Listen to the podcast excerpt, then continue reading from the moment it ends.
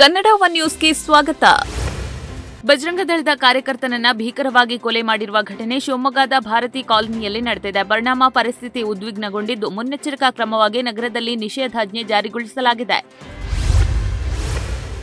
ಶಿವಮೊಗ್ಗದಲ್ಲಿ ಬಜರಂಗ ಕಾರ್ಯಕರ್ತನನ್ನ ಭೀಕರವಾಗಿ ಹತ್ಯೆ ಮಾಡಲಾಗಿದ್ದು, ಈ ಸಂಬಂಧ ಗೃಹ ಸಚಿವ ಆರಗ ಜ್ಞಾನೇಂದ್ರ ಆಸ್ಪತ್ರೆಗೆ ಭೇಟಿ ನೀಡಿ ಕುಟುಂಬಸ್ಥರಿಗೆ ಸಾಂತ್ವನ ಹೇಳಿದ್ದಾರೆ.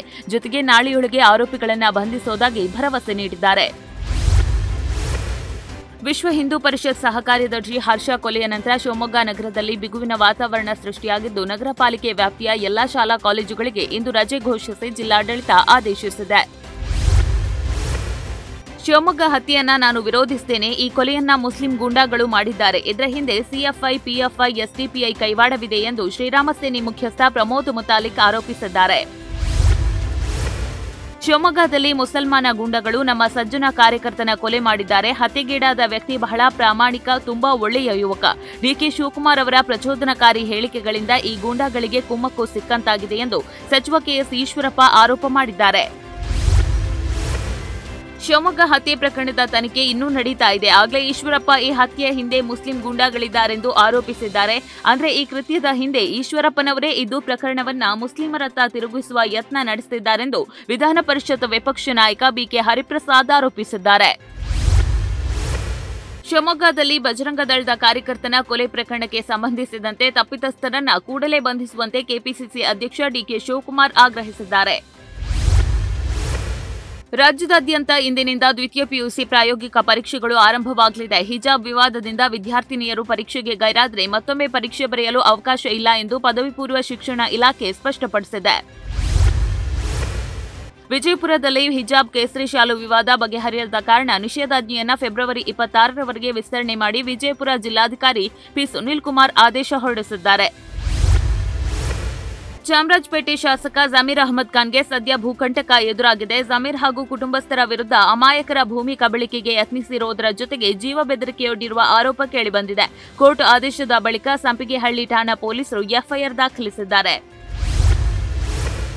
ಫೆಬ್ರವರಿ ಇಪ್ಪತ್ತೇಳರಿಂದ ಮೇಕೆದಾಟು ಪಾದಯಾತ್ರೆಯನ್ನ ಪುನರಾರಂಭಿಸುತ್ತೇವೆ. ಅಂದು ಬೆಳಗ್ಗೆ ಒಂಬತ್ತು ಗಂಟೆಗೆ ರಾಮನಗರದಿಂದ ಪಾದಯಾತ್ರೆಯನ್ನ ಪ್ರಾರಂಭಿಸುತ್ತೇವೆ. ಕಳೆದ ಬಾರಿ ಬಂದ ಜನರಿಗೆ ಆತಿಥ್ಯ ಮಾಡಿದೆವು. ಈಗಲೂ ಸಹ ಅದರ ಸಿದ್ಧತೆಗಾಗಿ ಸಭೆ ಮಾಡ್ತೇವೆ ಎಂದು ಸಂಸದ ಡಿಕೆ ಸುರೇಶ್ ಹೇಳಿದ್ದಾರೆ. ಕೊರೋನಾ ರೂಪಾಂತರಿಗಳಾದ ಡೆಲ್ಟಾ ಹಾಗೂ ಒಮಿಕ್ರಾನ್ಗಳು ದೇಶದಾದ್ಯಂತ ಜನರನ್ನ ಬಾಧಿಸುತ್ತಿರುವ ಬೆನ್ನಲ್ಲೇ ಬಿಹಾರ ಹಾಗೂ ಮಹಾರಾಷ್ಟ್ರದಲ್ಲಿ ಹಕ್ಕಿ ಜ್ವರ ಕಾಣಿಸಿಕೊಂಡಿದ್ದು, ಜನರನ್ನ ಮತ್ತಷ್ಟು ಆತಂಕಕ್ಕೀಡು ಮಾಡಿದೆ. ತೈವಾನ್ಗೆ ರಫ್ತು ಮಾಡಲು ಸಿದ್ಧಪಡಿಸಲಾಗಿದ್ದ ಕೋಟ್ಯಾಂತರ ರೂಪಾಯಿ ಮೌಲ್ಯದ ರಕ್ತ ಚಂದನವನ್ನ ಬೆಂಗಳೂರು ಕಸ್ಟಮ್ಸ್ ಅಧಿಕಾರಿಗಳು ದಾಳಿ ಮಾಡಿ ಜಪ್ತಿ ಮಾಡಿದ್ದು ಮೂವರು ಆರೋಪಿಗಳನ್ನ ಬಂಧಿಸಿದ್ದಾರೆ. ಮಹಾರಾಷ್ಟ್ರ ಸಿಎಂ ಉದ್ಧವ್ ಠಾಕ್ರೆ ಅವರನ್ನ ತೆಲಂಗಾಣ ಸಿಎಂ ಚಂದ್ರಶೇಖರ್ ರಾವ್ ಭೇಟಿ ಮಾಡಿದ್ದಾರೆ. ಈ ಮೂಲಕ ಮತ್ತೆ ತೃತೀಯ ರಂಗದ ವಿಚಾರ ಮುನ್ನೆಲೆಗೆ ಬಂದಿದೆ. ಉಭಯ ನಾಯಕರು ತೃತೀಯ ರಂಗಕ್ಕೆ ಬಲ ತುಂಬುವ ಕಾರ್ಯತಂತ್ರದ ಕುರಿತು ಮಹತ್ವದ ಮಾತುಕತೆ ನಡೆಸಿದ್ದಾರೆ.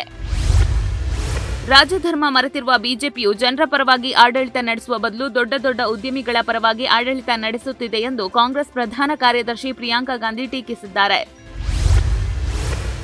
ಅರುಣಾಚಲ ಪ್ರದೇಶವನ್ನು ಆಗ್ನೇಯ ಏಷ್ಯಾದ ಪ್ರಧಾನ ದ್ವಾರವಾಗಿ ಮಾಡಲು ಕೇಂದ್ರ ಸರ್ಕಾರ ಶ್ರಮಿಸುತ್ತಿದೆ ಎಂದು ಪ್ರಧಾನಿ ನರೇಂದ್ರ ಮೋದಿ ಹೇಳಿದ್ದಾರೆ.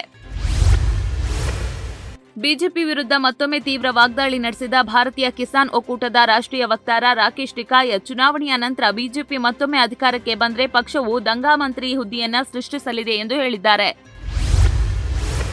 ಉಕ್ರೇನ್ ಮೇಲೆ ದಾಳಿಗೆ ರಷ್ಯಾ ಸಿದ್ಧತೆ ನಡೆಸುತ್ತಿರುವ ಬೆನ್ನಲ್ಲೇ ಅಮೆರಿಕ ಶಾಂತಿಯ ಮಾತನಾಡಿದೆ. ಅಲ್ಲದೆ ಉಕ್ರೇನ್ ಮೇಲೆ ರಷ್ಯಾ ಯುದ್ಧ ಘೋಷಿಸದಿದ್ರೆ ಅಧ್ಯಕ್ಷ ವ್ಲಾಡಿಮಿರ್ ಪುಟಿನ್ ಜೊತೆ ಅಮೆರಿಕದ ಅಧ್ಯಕ್ಷ ಜೋ ಬೈಡನ್ ಚರ್ಚಿಸಲು ಒಪ್ಪಿಗೆ ಸೂಚಿಸಿದ್ದಾರೆ.